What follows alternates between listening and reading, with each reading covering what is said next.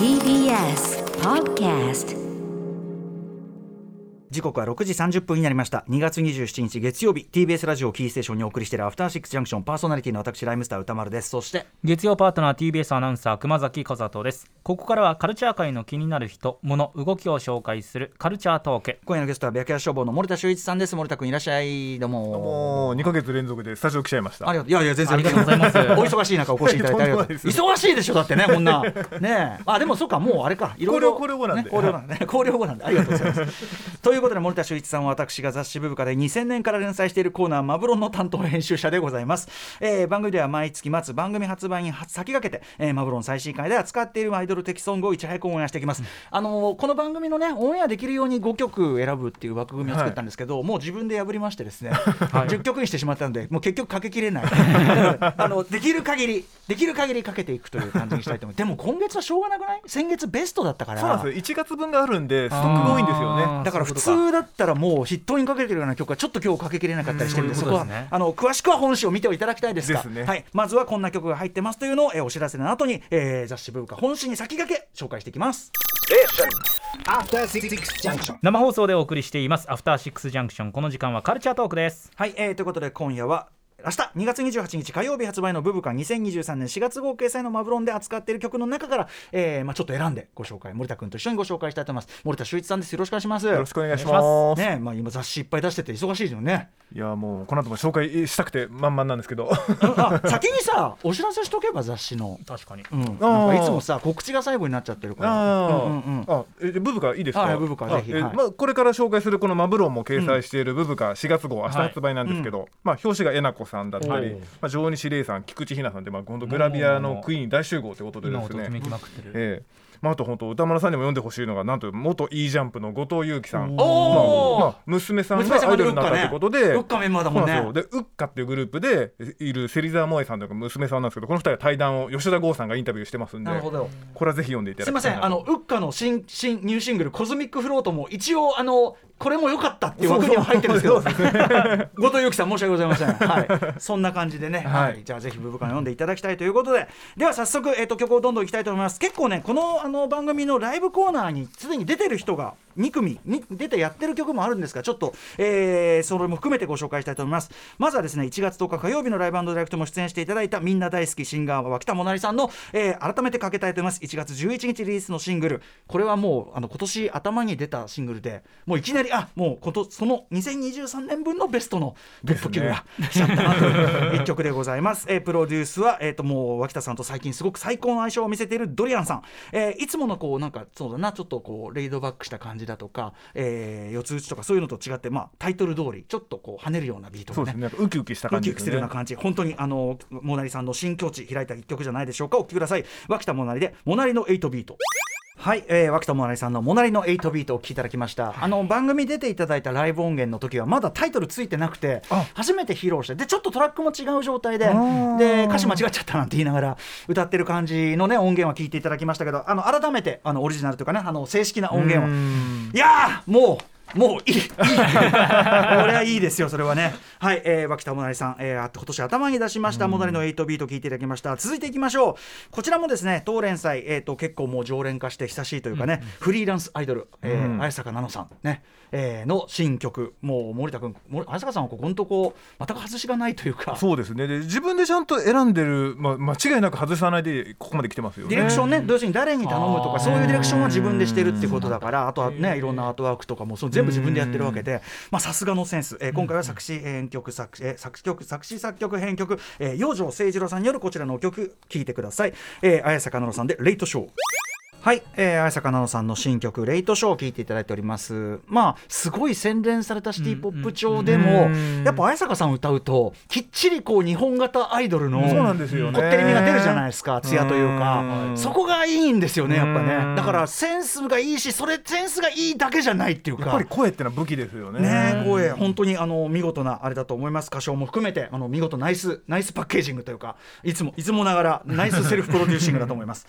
ということで続いていってみましょう続いてのアーティストはえっ、とおなじみねぎっこのえっ、となおさんね。まああのちょっとね復帰後あれですよね。ご病気でちょっと休まれててみたいなね。えー復帰シングルとなります。何回もドアを叩くんだという今回のシングル。今お聞きのこのリード曲がえっ、と梶秀樹さんのね曲でもう聴けばもう一発わかる梶秀樹節ということでね。こちらも最高なんですが、はいえー私連載の中で選ばせていただいたのはやはりカップリング、えー作曲編曲にコーギーさんと,、えー、とザ・ビルディングスというね、えー、と仙台拠点のロックバンドが、えー参加した曲、まあもうこれも説明不要めちゃくちゃ。ね。もう名優コニーさんですもんね。はいということでございます、えーお聞きください。なおさんでホログラム。ここ T っていうね。気持ちいいですね。気持ちいいですよね、なおさん、ホログラム聞いていただいております、まあ、ねぎっことしても本当にね、まだまだ活動、えーまあ、長く、細く長くでいいから、そうですね。はい、あの3人ともね、あの続けてほしいなと思っております。えーということで、続いての曲いってみましょう。続いてなんですが、あのそそれこそさコニーさんの名義でフィーチャリング誰々みたいなのをねこの連載でもちょいちょい紹介するし、当然あの佐々木喫茶フィーチャリングとかあのまあプロデューサー名なんてプロデューサー名義作品でフィーチャリングみたいなのであのこの連載にふさわしいようなねあのまあキュートで踊れてみたいな曲ってたまに出てきますけどまあそのシリーズって感じですかね。なんとこの方が、えーソロ展開をついに開始しました。宮野源人さんでございます。ですね。ねえー森崎ウィンさん流に言うと「ゲンティー」っていうね。さ まざまな本当に素晴らしい作品群をね僕あのこの連載でもまあなんていうの？おかっこいいと思ったら宮野源人っていかね。そううなんですよ。もう宮野源人って検索いつもしてますから。出してないか なんですねでそれで森田君が見つけてきてくれたらある意味ねその宮野源人さんのソロ展開の第1弾ということでえフィーチャリングシンガーとして選ばれたのがこれがでもさ俺グッときたのよ宮野さんがそのフィその自分のソロ展開するときにこの人をまず連れてきた。嬉しいっていう、えーさっきの脇田もなりさんと同じグループにいました。エスペシアメンバーで元エスペシアメンバーございます、えーもちろんシンガーとしてもねそのシンガーソングライターとしても大活躍私も大ファンはるかさん呼ばれてきたということでお聞きください宮野源人、えースターリーレインフィーチャリングはるか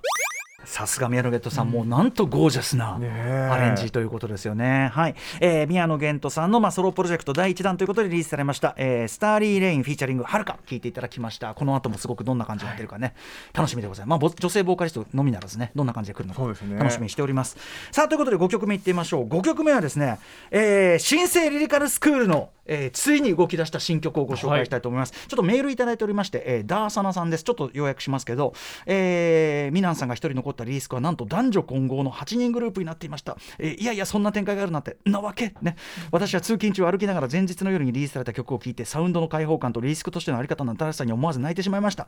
でいろいろ書いていただいてリリースクは現在進行形のリリースクが一番かっこいいということで、ねあの旧メンバーがごそっと抜けてでミナンさんが一人残ってそれでもリリースクは続ける。まあ当然大変こう大変な局面だったわけですけど、まあ、オーディションしてでじっくりとこういろいろ練り直した結果まさかの男女混成グループ帰ってきた、えーしかもなんかそれがなんていうのかな。あ聞くとあこれが今のリリスクとしての最適解だっていう感じがする。あこういうグループあいいっていうか感じするんですよねなんかね。はい。あのーちょっと曲聴いていただきたい。あのそんな感じで新生グループのねあの一歩目と思っていくと本当感動的な一曲かと思います、えーリリカルスクールで New World はい、えー、そうきたか。でもこれ最高って感じのリリカルスクール、えー New World を聴いていただいております。ビデオもね mid nineties 感、旧 nineties 感あふれる、そうですね。はい、ビデオですごいいいしなんか新世代いいなって思っちゃう。若い人いいなって。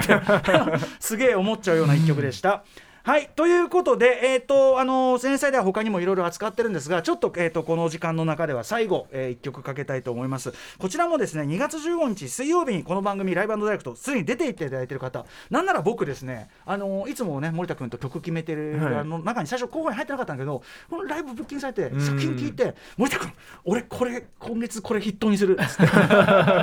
ってぐらい私はこれは本当にあの今月一の衝撃でした、えー何かと言いますとエアコンブンブンお姉さん、えーそれをね CMJK さんがプロデュースした、えー、と EP エアコンブンブンお姉さん EP、えーこちらが本当に衝撃的だったし、まあ、めちゃくちゃかっこよかった。んで。そうですね。あのね、あのいわゆるノーウェーブというねそのなんだ、えーポストパンクニューウェーブの、まあ、最も極北いっちゃった感じのノーウェーブっていう、まあ、サイドとシンセウェーブね割とこう、まあ、今っぽい感じのシンセがなってる感じの、えーその両面で、まあ、それぞれアレンジされてるんだけど全曲かっこいいし本人のなんかキャラクターとかそのなんか独自のダークなユーモア感とか、僕はだから本当にライブの時やってる様子とかも見て本当に令和の戸川純って大大げさじゃなくちょっと思ったんですけどそんな感じであのブレイクしていったらさらに面白いんじゃないかなというふうに思いました、えーどの曲もかっこいいんですが、えっとこの間のライブの中でもですねやっていただきましたあの日本人が4という数字をね不吉に感じるという風習を歌詞にした。CMJK さんその説明したら「えそうなの?」とか歌詞 そう言ってんじゃないですか？みたいな。そんなこと言ってましたけどね。はいえー、ということでそちらのノーウェーブバージョンをお聴きいただきたいと思います。歌詞も面白いしもう曲もかっこいいんで僕はもう最高好きですね。エアコンブームお姉さんで4ノーウェーブバージョンですはい、エアコンブームお姉さんで4ノーウェーブ聞いていただいております。いや僕はすごい好きですね。新生ウェーブバージョンも最高ですしね。この調子でちょっと音楽活動 CMJK さんとコンビでぜひぜひ続けてください続けてほしいですね。ぜひ。とか楽しみですよね。本当にぜひ本当にご本人による作詞も本当に面白いんであのセンスあると思います。ということで、えー、と今日は6曲ご紹介いただきました、えー今後ろではね、えー、とこのば連載の中でも取り上げている道道重さゆみさんの、えー少女予報こちらをお聞きいただきながら最高です道重さんのアルバムも。はい、これもぜいてほしいですね。ね、すいませんね、ちょっと時間なくてね、うん、道重さんはあの応援してる人いっぱいいるからと思って、はい。はい、ということで、改めまして、えっと、ブーブカ、明日発売ですね、先ほど、あのー、いろいろね、見どころ、読みどころ、森田君も紹介していただきました、はいとあのあれですね、後藤祐樹さん、インタビューはちょっと楽しみですよ、はい、これねぜひ読んでください。はい、はいございます、えーグラビアも含めてということですね。はい、ということで、えー、と今夜のゲストは白夜消防森田修一さんでした。また来月もよろしくお願いします。よろしくお願いします。そして明日のこの時間は声優エッセイストの池澤春菜さんがおすすめの小説をご紹介です。After Six Junction.